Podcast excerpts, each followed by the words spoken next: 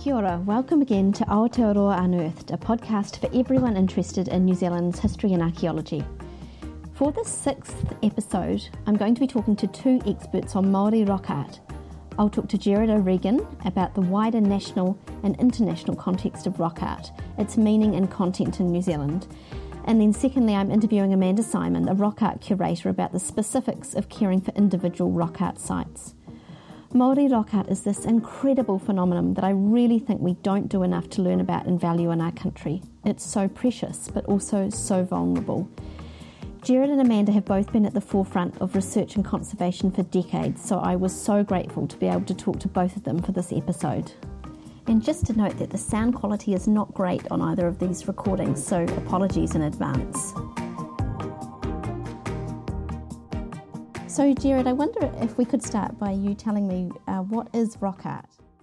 Rock art are the designs and markings that the old people left on the landscape. Sometimes the, they were made thousands of years ago, tens of thousands of years ago, sometimes hundreds of years ago, or only even decades ago. But the important thing is they're the marks that the old people made on their place in their landscape is where they intend it to be. And can you tell me a bit about some different types of rock art that you would find around the world in terms of how old they are or what they're made of? Well, there are two different kinds of rock art. One is called petroglyphs. Now, petroglyphs are where a design is made by removing rock from the surface of the boulder or the cliff. So people are making an engraving by uh, scratching away or grinding away some rock. Sometimes they might use another little stone and hammer the surface of the rock to leave a little pet design. Sometimes the rock might actually be carved with tools which leave a embossed kind of carving. Sometimes they're three dimensional, they pop out of the rock, or sometimes they're just a flat design on the surface. The other kind of rock art is what we call pictographs. And a pictograph is where there is a pigment applied to the rock, and that is often uh, a paint. Sometimes it's a paint made with um, uh, minerals like ochre, uh, or sometimes it's a paint made with charcoal, which gives you a black paint. Sometimes they're drawings, but some places, such as in Australia, uh, beeswax was also used to make designs and patterns. And so there's a whole different range of techniques that people have used around the world. Some of the rock art overseas, some of the rock art in Indonesia has been dated to over 40,000 years old. There's a little painting of a, a, a little pig found on one of the Indonesian islands, and that is, as far as we know, the oldest uh, image of its kind in the world so far. In Europe, we have uh, a lot of rock art that is associated with the Paleolithic people. Those people of that time certainly created incredible artworks and that have survived in some of the caves in France and Spain in particular. And they can include pictures of things from cave lions, cave bears, woolly mammoth, uh, woolly rhinos. It is the things that were in the environment and the landscape that were important to the people at the time it's so interesting. So, what was Maori rock art depicting? Well, Maori rock art was quite diverse. There is in New Zealand both petroglyphs, designs made by removing rock, and also pictographs, designs made with pigment. In the South Island, one of the things we see a lot are depictions of animals, particularly birds, some dogs, but also a lot of tiki figures. Now, a tiki figure is a human figure, but very rarely do we see pictures in South Island rock art that have a lot of detail of facial features. Normally, it's the whole body, it's the whole human form. And in particular, we see them in what we call the haka stance. In the North Island, we see fewer depictions of animals, we see fewer depictions of um, people in the way of seeing the whole tiki figure, but what we do see more of are designs of faces, um, particularly the eyes and the waha, the mouth. These tiki faces are one of the things that we find across the central North Island. Another thing we find a lot in the North Island are koru, spirals, uh, typical of a lot of Māori carving. We find those both painted, pecked onto boulders, and sometimes we see them also infilled with uh, red ochre as well, kokowai. Sometimes multiple techniques are used to make the one design.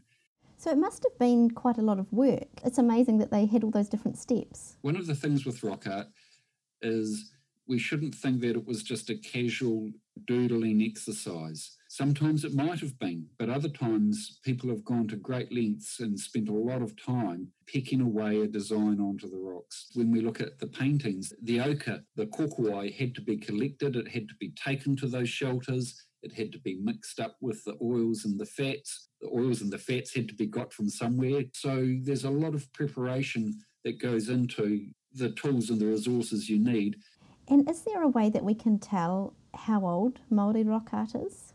Well, some of the rock art that we see in the South Island appears to depict extinct birds more and what we call the pouakai, the giant eagle that went extinct along with the moa. We know that they went extinct quite early on in the Maori occupation of New Zealand, so we think that that rock art dates back to the time when the old people first arrived in New Zealand. Some of the other rock art appears to feature things such as when we look across the central North Island, there are a lot of waka that are painted in the shelters. They typically look more like a later period waka taua, or if you like, a war canoe. Because of the character of those waka, they're probably much later time period of Māori occupation of New Zealand. Then we also have writing. And the writing is in Te Reo Māori, but it is done in a script which is typical of the missionary taught scripts. But one of the important things about it is we're finding that writing in the same place that we find other rock art designs. And that's one of the other things we've got to remember about rock art is because it's placed in the landscape, it could be generations of people who are revisiting places and adding their mark over time. And quite often we can see different layerings of rock art. We call that superimposition. I just find that so interesting that we often think of rock art as being ancient, and yet the last editions are quite recent. You know, we're still making rock art today. People are still inscribing designs and patterns and um, creations onto the landscape today. And again, people are doing it for very different reasons. Some people are scratching their names into rock. On other occasions, people are making very ornate, elaborate artworks. One of the most famous examples of rock art in New Zealand is Ngā who was carved in the cliff of Mine Bay down at Lake Taupo. A huge tiki face, very ornate, exquisitely carved, and that is a modern piece of work by uh, Mahitahi Brightwell. If you were looking at the archaeology that you found around a rock art site, what would you expect to find and what would it tell you about the site and the rock art? The first thing we've got to remember is the rock art is part of the archaeology. When we're looking in the rock shelters, what we typically look for are indications in the ground of some occupation. We might find a hangi or an umu, a, a place where the old people made a fire and cooked some kai. We might find a little bit of midden or uh, rubbish. Often, the archaeological remains that we find in the ground out in the foreground of the rock shelters. The old people made their fireplaces outside the shelter because if you're in a rock shelter and you're lighting a fire, then you're smoking yourself out. Many of the South Island rock shelters have had 150 years of sheep farming, and the sheep and the goats will kick out the soil deposits from the bottom of the rock shelters. So often the rock shelters don't actually have any old remains there. On the rare occasion, stuff will survive. And then what we have is a challenge archaeologically of trying to work out were whether archaeological deposits there were they made at the same time that the rock art was remembering that people would be going backwards and forwards using these rock shelters over time. So, very rarely can we actually line those things up, but when we can, it's quite special. Now, there is a tricky question that I want to ask, and I know there's no clear answer, but why did Māori make this rock art and what does it mean? In my opinion, from my studies, I've come to the conclusion that Māori made rock art for a whole lot of different reasons and different purposes at different times. Sometimes it looks like they were using it to mark particular boundaries or places of significance. So, for example, uh, there are carved rocks on the coast of Taranaki that seem to be placed next to canoe landing areas. Sometimes they appear to be associated with places of tapu. So, for example, there is a record of ochre or kokowai being used to mark a burial cave down in the Waitomo area. There are also examples of rock art out in boulders in the middle of nowhere. When we look at those examples, we sort of wonder, well, what was going on around these rocks? And of course, what was going on around those rocks is a very different thing from what we see today. You know, the landscape has changed. Sometimes we don't know why the rock art is there when I look at a famous site called Maerewhenua down by Duntroon, there are different layers of rock art there. And we can see that the old people there, when they visited, felt inspired to add rock art to the rock shelter, but in a way that made a respectful connection to what was there beforehand. People connecting with the past and adding to it themselves. So there was a con- continuity of engagement with the place. That's just amazing. It's almost like, yeah, people are conversing with their ancestors across time and responding to them. We have a section called Show and Tell, which is where you talk about a specific artefact. I wondered if you wanted to tell me about some of the rock that was cut out of the Waitaki Gorge before uh, hydroelectrical development. Back around the 1950s, it was decided that they were going to put the Benmore Dam in place and create Lake Benmore it was known that there were several uh, rock shelters around the Waitaki Gorge area that had rock art in them. And so a project was initiated. Uh, it was led by Wal Ambrose and Frank Davis, by Roger Duff, who was then the director of the Canterbury Museum, and with Michael Trotter, who later became the director of the Canterbury Museum. They initiated a program of tracing the rock art, photographing the rock art, excavating the floors of the rock shelters and also trying to extract some of the rock art, cutting it out of the, the rock shelters and taking it to the museums in the hope of preserving some of it before it all got flooded under uh, the Lake Benmore Hydro Lake. Some of the recovery of rock fragments wasn't that successful. However, some of the pieces were reasonably intact and they have ended up in the on display at the Otago Museum. A famous one is what we call the Ahuriri dogs. Before they ever got removed from the dam, they also got copied by the artist Theo Schoon, and they have been copied into a whole lot of other artworks subsequently. I've started to make a little bit of a collection of these ways in which the Ahuriri dogs have been reused we see them used in a whole lot of different designs appearing around the world. And my latest acquisition, if you like, has actually been a leather wallet found on eBay from Britain. And on this leather wallet, it has got stamps of the Ahuriri dogs from the Waitaki Gorge. But one of the things about that is those dog designs are very distinctive and very unique. That's so interesting. And I guess that leads to another whole topic about how European artists saw these rock art images and then kind of appropriated them and then they get used commercially. And I don't know what Māori think about that. Well, a lot of iwi are very resistant to the idea of our traditional motifs being picked up and reused outside of an appropriate cultural context by Pākehā who have not got a regard for the character of the depictions that they are reusing. And this has caused great offence over the years in a whole lot of ways, where we see Māori motifs and designs used on commercial products, food items.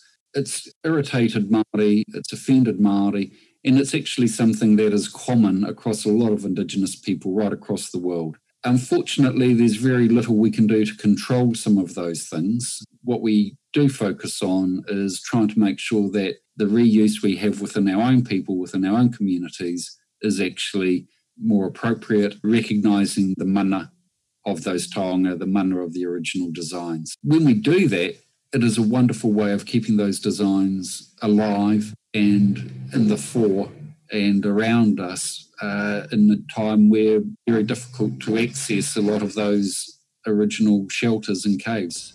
So, Jared, I'm just wondering how many rock art sites are there in Aotearoa? In 1980, we understood that there were about 30 rock art sites in the North Island. We now know that there's over 150. When we look, we find more. Ngāi Tahu has spent a lot of time in the South Island doing a big survey of the rock art down there. When we look, we find more. When I was starting my MA, I was shown this program called D-Stretch. If you had all of the equipment, you could take a camera into the field, you could take your computer, you might be able to process up an image enhancement of the rock art that we're looking at. You can see with great clarity on your computer screen what was almost invisible to the eye. Well, now today, 10 years later, that software is available on my cell phone. So I can take my mobile phone into the field and I can do an image enhancement straight away there in the field. And so can anybody else. Farmers, hunters, enthusiasts, students, rangatahi. What it means is there's a lot more eyes that are now able to be looking for the rock art if they know to look for it. And that's one of the wonderful things with the Ngāi Tahu Rock Art Trust in terms of bringing an awareness of the rock art to more people, I'm pretty sure that we will have more reports of rock art being recorded across the country over the next few years. So I've got a question from a listener here, um, from a teacher called Thomas, and the question is, what made you want to be an archaeologist? I got excited about archaeology when I started working in museums when I was about 18 and I was really lucky to get a job at the National Museum looking after taonga Māori. When I decided I would like to do university study, I went to Otago University and undertook my degree in archaeology. And when I was doing that, I was absolutely bitten by the bug of discovery, of trying to interpret what we were looking at in the past and importantly, thinking about how we care about the past, the stories we tell in museums, and also how we care about the places that are those archaeological sites. Because those places, they're our wahi tupuna, they're our ancestral places. The archaeology is just one part, but an important part of those places that allows us to understand a bit of the story of the old people. Oh, thank you so much, Jared. Just I'm so grateful to you for uh, sharing all your knowledge and years of experience, and also for putting up with my um, technological mishaps trying to record this over Zoom. so, thank you.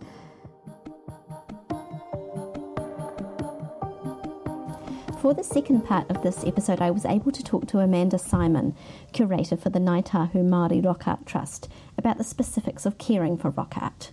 Amanda, thank you so much for talking to me. And I was just wondering if we could start by you telling me about the current state of Māori rock art.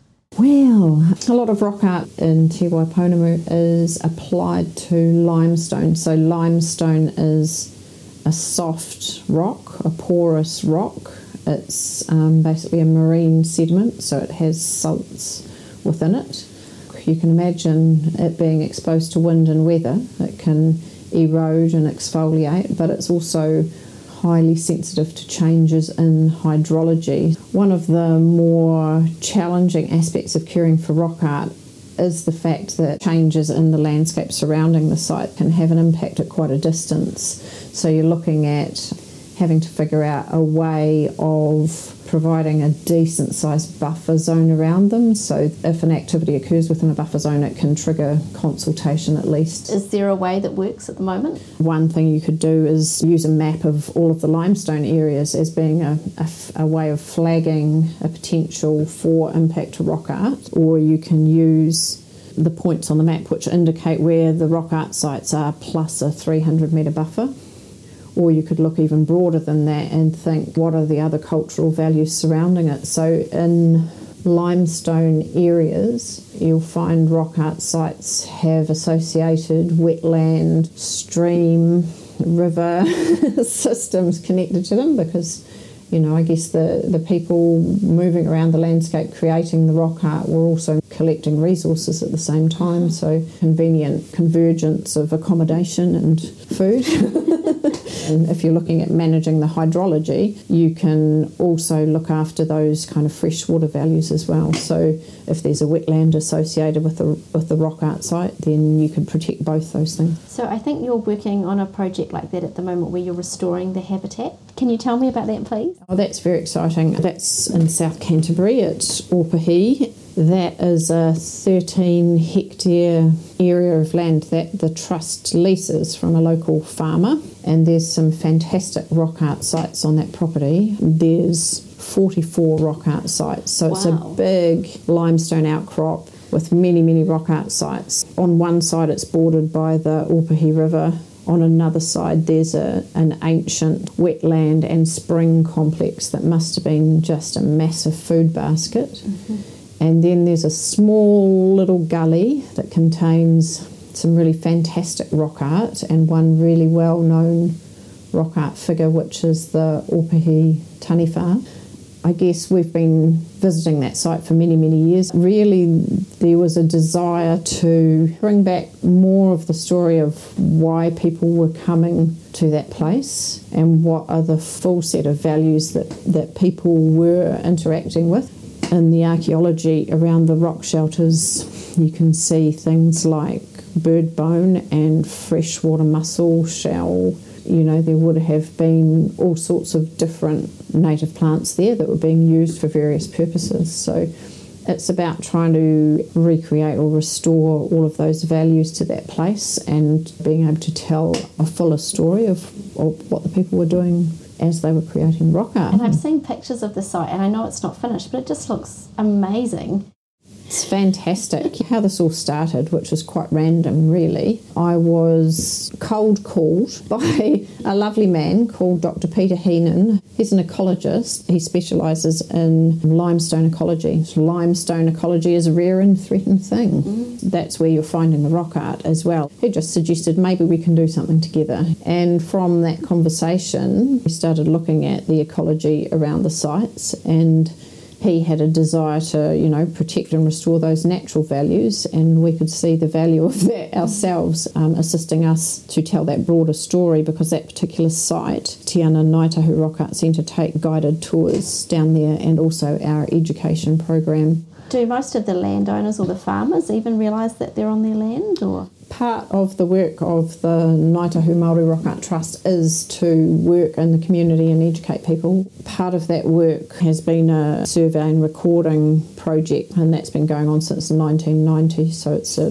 massively long term tribal project as part of doing that, you're interacting with landowners to come onto their property and to record the art. A byproduct of that is to, you know, let the landowners know where that art is or take them and their families out to have a look and talk about the ways in which it can be protected and the ways in which it can be damaged. And mm. that's resulted in lots of really positive cooperative initiatives. And one of those is the one at Ōpihi. The landowner there has been like really positively involved and really awesome to work with. Mm. So yeah, and there's lots of people around like that. And I wonder if you just want to say about the Rock Art Centre because people might not have heard of that. Mm. So Te Ana Ngaitahu Rock Art Centre is situated in Timaru in South Canterbury and it's um, a really good interpretive centre that's specifically focused on rock art and a great place to learn more about this aspect of our national